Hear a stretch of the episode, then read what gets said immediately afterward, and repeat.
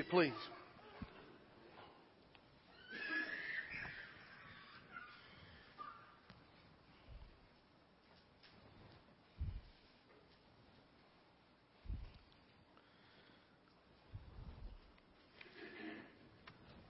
I guess happy fall break is in order to those of you who are in the school system.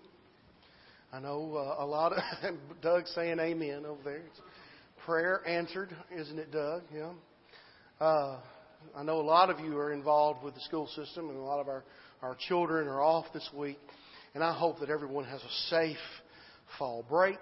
I hope that everyone can meet back here this Wednesday. While you're off, if you're off, I just want to remind you of what we do here during the week.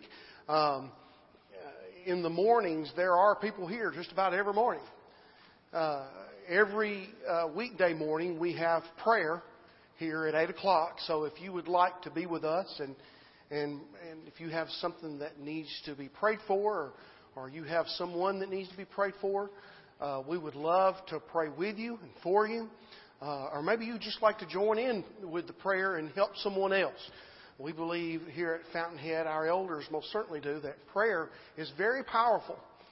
And uh, we as, as Christians, we need to be uh, being together and, and praying to our Heavenly Father and, and bringing those petitions before Him. So, 8 o'clock this week, I'm not taking off. Uh, the, the kids are taking off, but I'm not taking off. So, Lord willing, me and Matt, Lord willing, if he's here, and, and Brother Willie, he's always here as well. And, and uh, some others of you are here, are, are regulars every morning. Would love to have you.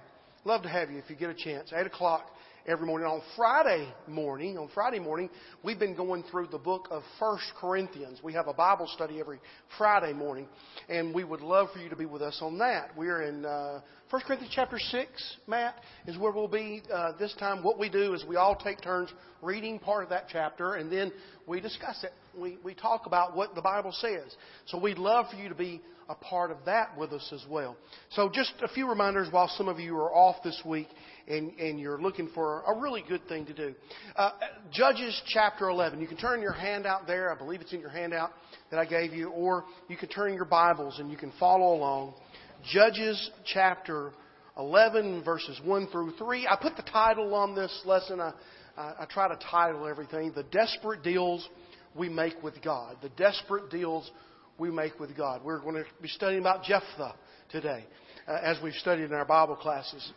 Chapter 11, Judges chapter 11, verse 1. Now Jephthah the Gileadite was a mighty man of valor. He was the son of a harlot. And Gilead begot Jephthah. Gilead's wife bore sons, and when his wife's sons grew up, they drove Jephthah out and said to him, You shall have no inheritance in our father's house, for you are the son of another woman. Then Jephthah fled from his brothers and dwelt in the land of Tob. And worthless men banded together with Jephthah and went out raiding, went out raiding with him. Jephthah started out as one of the bad boys of the Bible. He's a contemporary of Samson. He and Samson would have been judging different areas of Israel at this time. He's a sons of anarchy kind of guy, a real tough guy who grew up in a mess. He was rejected by a mess. His mom was a prostitute. And so he's rejected by his half brothers, and he ends up going and starting and joining a gang. Is what we, the way we would put it today. Worthless men who went out raiding, stealing, causing trouble. He's that guy. He went out and joined a gang, as many of our young men and many of our young women do today. They go out and they, they join things uh, when they want to feel wanted, when they want to fit in, when they feel rejected by their family. To feel loved, they, they join these gangs and feel loved in a weird sense. Verse 4 It came to pass after a time that the people of Ammon made war against Israel. And so it was when the people of Ammon made war against Israel that the elders of Gilead went to get Jephthah from the land of Tob. Then they said to Jephthah, Come and, and be our commander, that we may fight against the people of Ammon. So Jephthah said to the elders of Gilead, Do you not hate me? Did you not hate me and expel me from my father's house? Why have you come to me now when you are distressed? You kicked me out you told me basically that I was worthless, and now you want me back. Now you want me back. Huh. And the elders of Gilead said to Jephthah, This is why we have turned again to you now, that you may go with us and fight against the people of Ammon, Ammon, and be our head over all the inhabitants of Gilead. So Jephthah said to the elders, If you take me back home to fight against the people of Ammon, and the Lord delivers them to me, shall I be your head? Here you are, you've rejected me, you kicked me out of the country, but now you want me to be the head. And, and really, if I, if I defeat them, you're going to make me the head. And the elders of Gilead said to Jephthah, the Lord will be a witness between us if we do not do according to your words. Then Jephthah went with the elders of, of Gilead, and the people made him head and commander over them. And Jephthah spoke all of his words before the Lord in Mizpah. One thing I love about Jephthah is, is he's at least honorable. At least he's honorable. You treat me right, and I'll treat you right he, he honors God here at the very last of the verses that we've just read. But Jephthah, who's been given control, lacks faith. He lacks faith. Verses 12 through 28, we won't read those. Uh, Jephthah uses wise restraint. What he does is he tries to avoid war. He, he's become the head of the children of Israel, those in Gilead, and he, he tries to avoid war. He, he, he goes and he tries to talk with the king of Ammon, uh, and, and, but the king of Ammon, he, he doesn't, he doesn't heed the words of Jephthah. In verse 29, the Spirit of the Lord came upon Jephthah, and he passed through Gilead and Manasseh, and passed through Mizpah of Gilead, and from Mizpah of Gilead he advanced toward the people of Ammon. So here he is. He's, he's had to go back home. He's gone home. He's been kicked out of his, out of his home and now he's back. He's on top. And Jephthah, verse 30, made a vow to the Lord and said, If you will indeed deliver the people of Ammon into my hands, then, I, then it will be whatever comes out the doors of my house to meet me when I return in peace from the people of Ammon shall surely be the Lord's, and I will offer it up as a burnt offering. He had been pushed out of his house. Now he returns. He wants to win. And there's this just a great pressure on him to achieve it, to achieve this victory, to the point that he makes this rash vow. Jephthah goes from, from gang member to, to leader of the army to a judge of Israel to ambassador for all the children of Israel. He probably feels a little overwhelmed, wouldn't you? We know this because he makes this deal with God. You know, if he was totally confident in the faith that everybody else had in him and in the faith that God had in him, he wouldn't have made this vow. We can relate, can't we? We can relate to this. I mean, how many times have we said, God, if we, we pray to Him, God, if you'll just do blank, then I promise you I'll do blank. How many times have we made these desperate deals with God?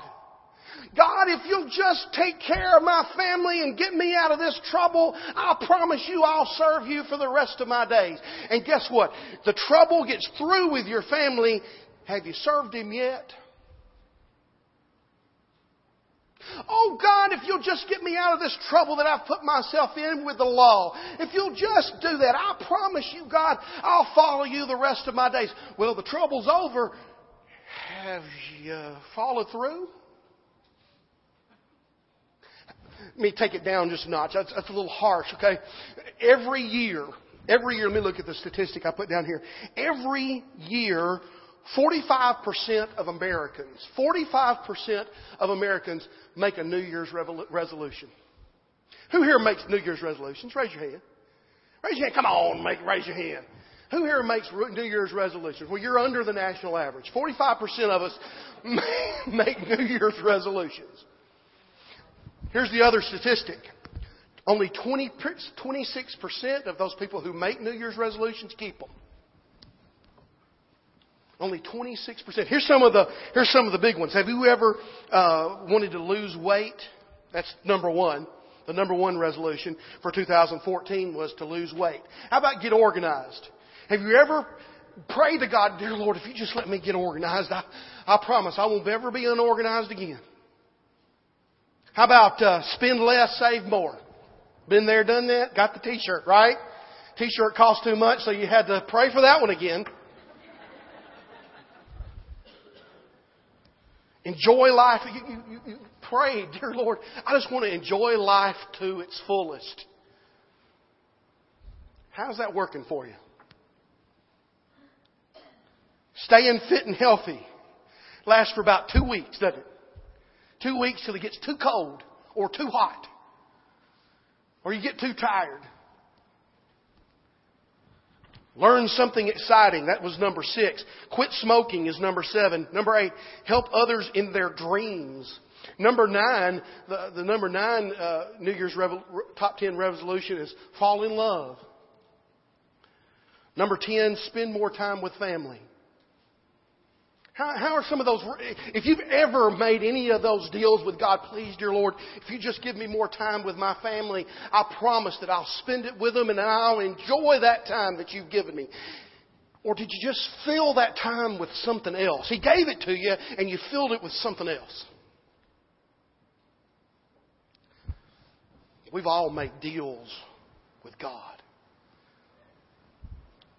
We're told, though, Matthew chapter 5, verses 34 through 36, do not swear at all, neither by heaven, for it's God's throne, nor by earth, for it's his footstool, nor by Jerusalem, for it's the city of the great king, nor shall you swear by your head, because you cannot one, make one hair white or black. Willie, you're out of luck. There's no way by praying about it you could make your hair black.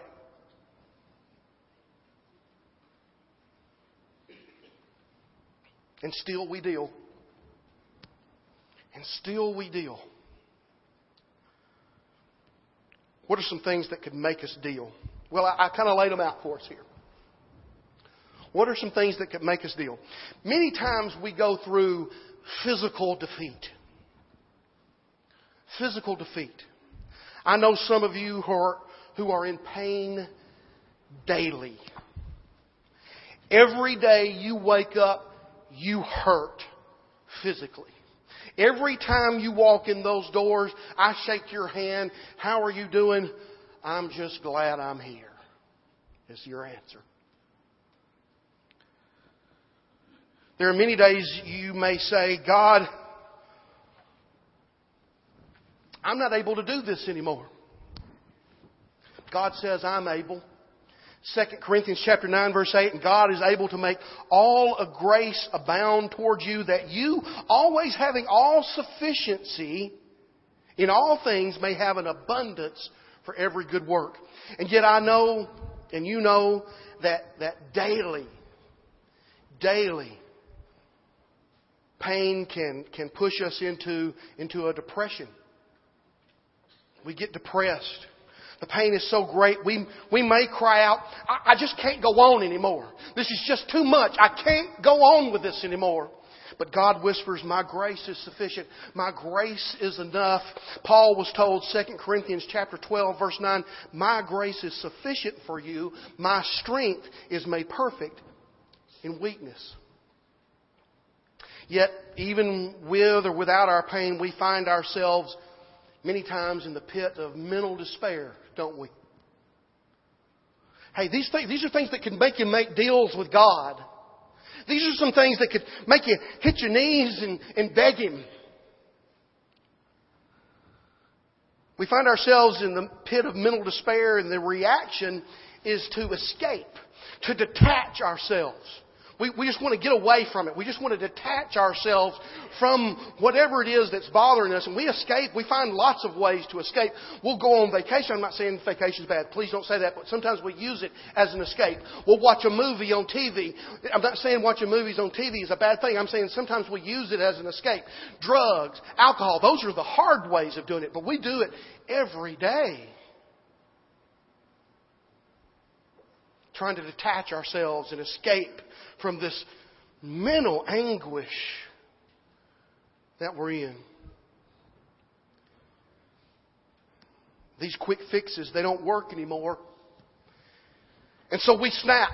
It's not worth it. It's just not worth it. But it is worth it. Romans chapter 8 verse 28, and we know that all things work together for, for good to those who love God and to those who are called according to His purpose.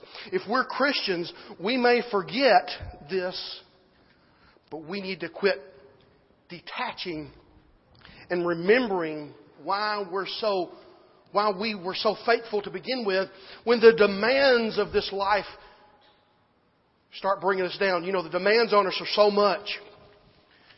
21st century America, friends, family, work, activities.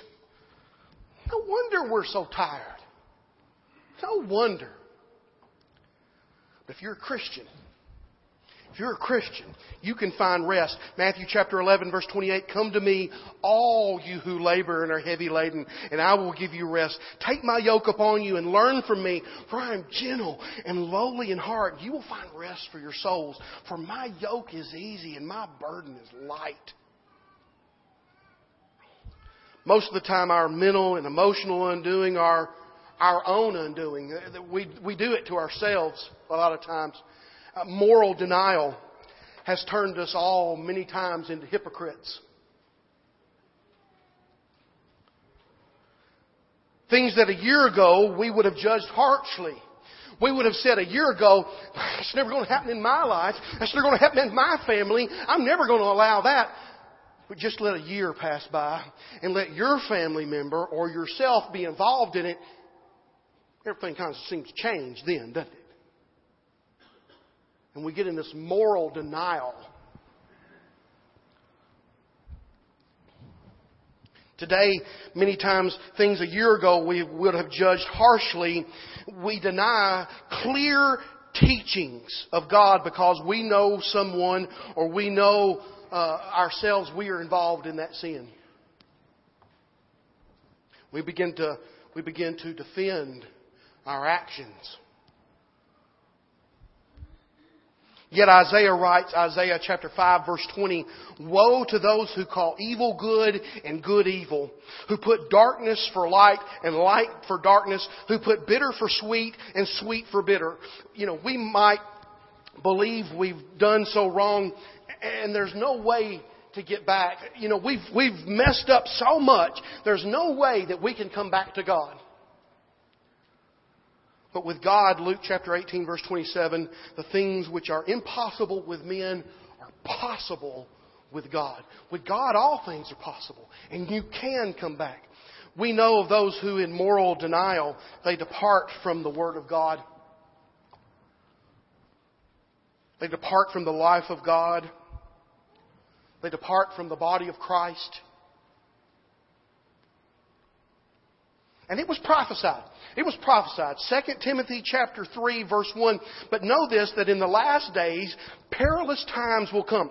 For men will be lovers of themselves, lovers of money, boasters, proud, blasphemers, uh, disobedient to parents, unthankful, unholy, unloving, unforgiving, slanderers, without self-control, brutal, despisers of good, traitors, headstrong, haughty, lovers of pleasure rather than lovers of God, having, having a form of godliness, but denying its power, and from such people turn away. This was prophesied. We understand that. Yet like the prodigal son, if we're in that situation, we can come to our senses. Luke, it, it, says in Luke chapter 15 verse 17, the prodigal son, he came to his senses. He came back into his right mind and still we may not believe that we can come back to God, but I want you to understand Philippians 4 verse 13, I can do all things through Christ who strengthens me. I can make it with Christ's help. No matter what you're going through. I hope, I hope you've noticed the pattern. That to get over the physical defeat, to get over the mental despair, to get over the moral denial, we're going to have to have spiritual devotion. It's going to take spiritual devotion. And to do that, to do so, we're, we're going to have to determine, Romans chapter 12 verses 1 and 2, that we present our bodies a living sacrifice, holy and acceptable to God, which is our reasonable service. And do not be conformed to this world, but be transformed by the renewing of your mind, that you may prove what is good, what is acceptable, what is the perfect will of God. We must Colossians chapter 3 verse 1, if we were raised, uh, when, I'm t- when he's talking about that, we're raised according to, to uh, Romans chapter 6 verses 1 through 4. We're raised from the waters of baptism. If we were raised, if we were baptized with Christ, Seek those things which are above. If you're a Christian, seek those things which are above. Quit staying down in the pit of despair. Quit, quit wallowing in, the, in, that physical defeat. I know it hurts. I know it does. But set your th- sights on things above where Christ is. He, he's sitting at the right hand of God. He's, he's waiting just for the word to come back. We'll be with Him forever. We must determine, we must determine to do this daily. Luke 9:23. Then he said to them, "If anyone desires to come after me, let him deny himself, take up his cross daily, and follow me." God has already made the deal. For God so loved the world that he gave his only begotten Son, that whosoever believeth in him shall not perish, but have everlasting life. And all the blessings are in Jesus Christ. The rewards for that deal are in Christ, and we've just got to accept the deal. The deal's already been made. For those outside of Christ, this deal is desperate. Jesus Christ may come back at any moment. He may come back right. Okay, he didn't. But he may come back right All right, he didn't. We still got time to make our life right with God. Jesus may come back at any moment, and you don't want to be found unprepared. Like Brother Kenny said a few weeks ago, you, you, you may think you got the time, but you may not have it. If you're a Christian, I want you to take the lesson of Jephthah and the desperate deal that he made with God. How it cost him, later on we read, it cost him his daughter. And we don't have to make desperate deals with God. If you're a Christian today, if we have, if we'll just have faith, God will carry us through. We need to have that, we need to have faith enough that God is going to carry us through. But you may, you may need a little help. This is a true story. A friend of mine and her husband went on a trip. It was their anniversary. 21st anniversary. Their marriage was in trouble. And they had hoped that maybe this trip, this anniversary trip, would help them out.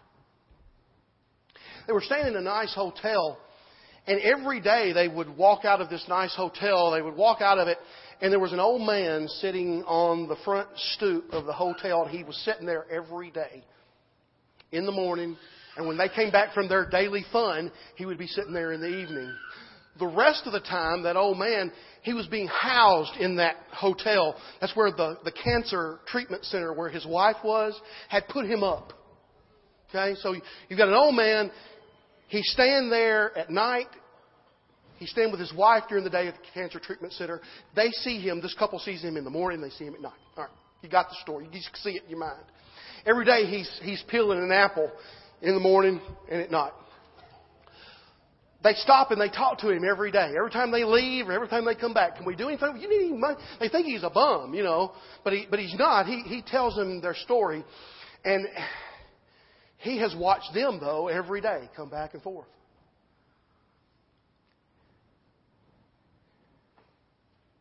It was the last day of their vacation.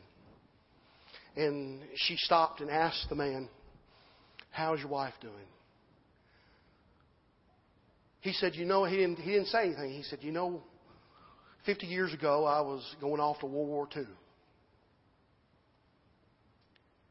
And he opened up his wallet. And he pulled out a band aid.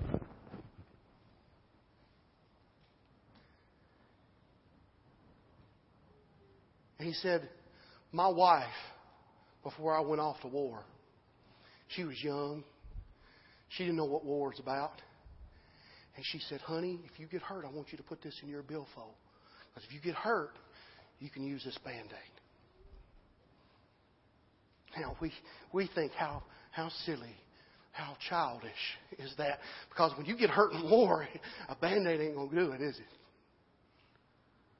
But he kept that with him for 50 years. And he looked up at my friend. He said, My wife died this, this morning. You need this band aid more than I do. You and your husband. She gave me a band aid to remind me that no matter how hard it gets, there's always people who care. There's always a God in heaven who'll help you fix it. It, it, it may take more than a band aid this morning. You may need more help than a band aid. But we can't help you unless you ask. Won't you come right now? Let's together we stand and sing.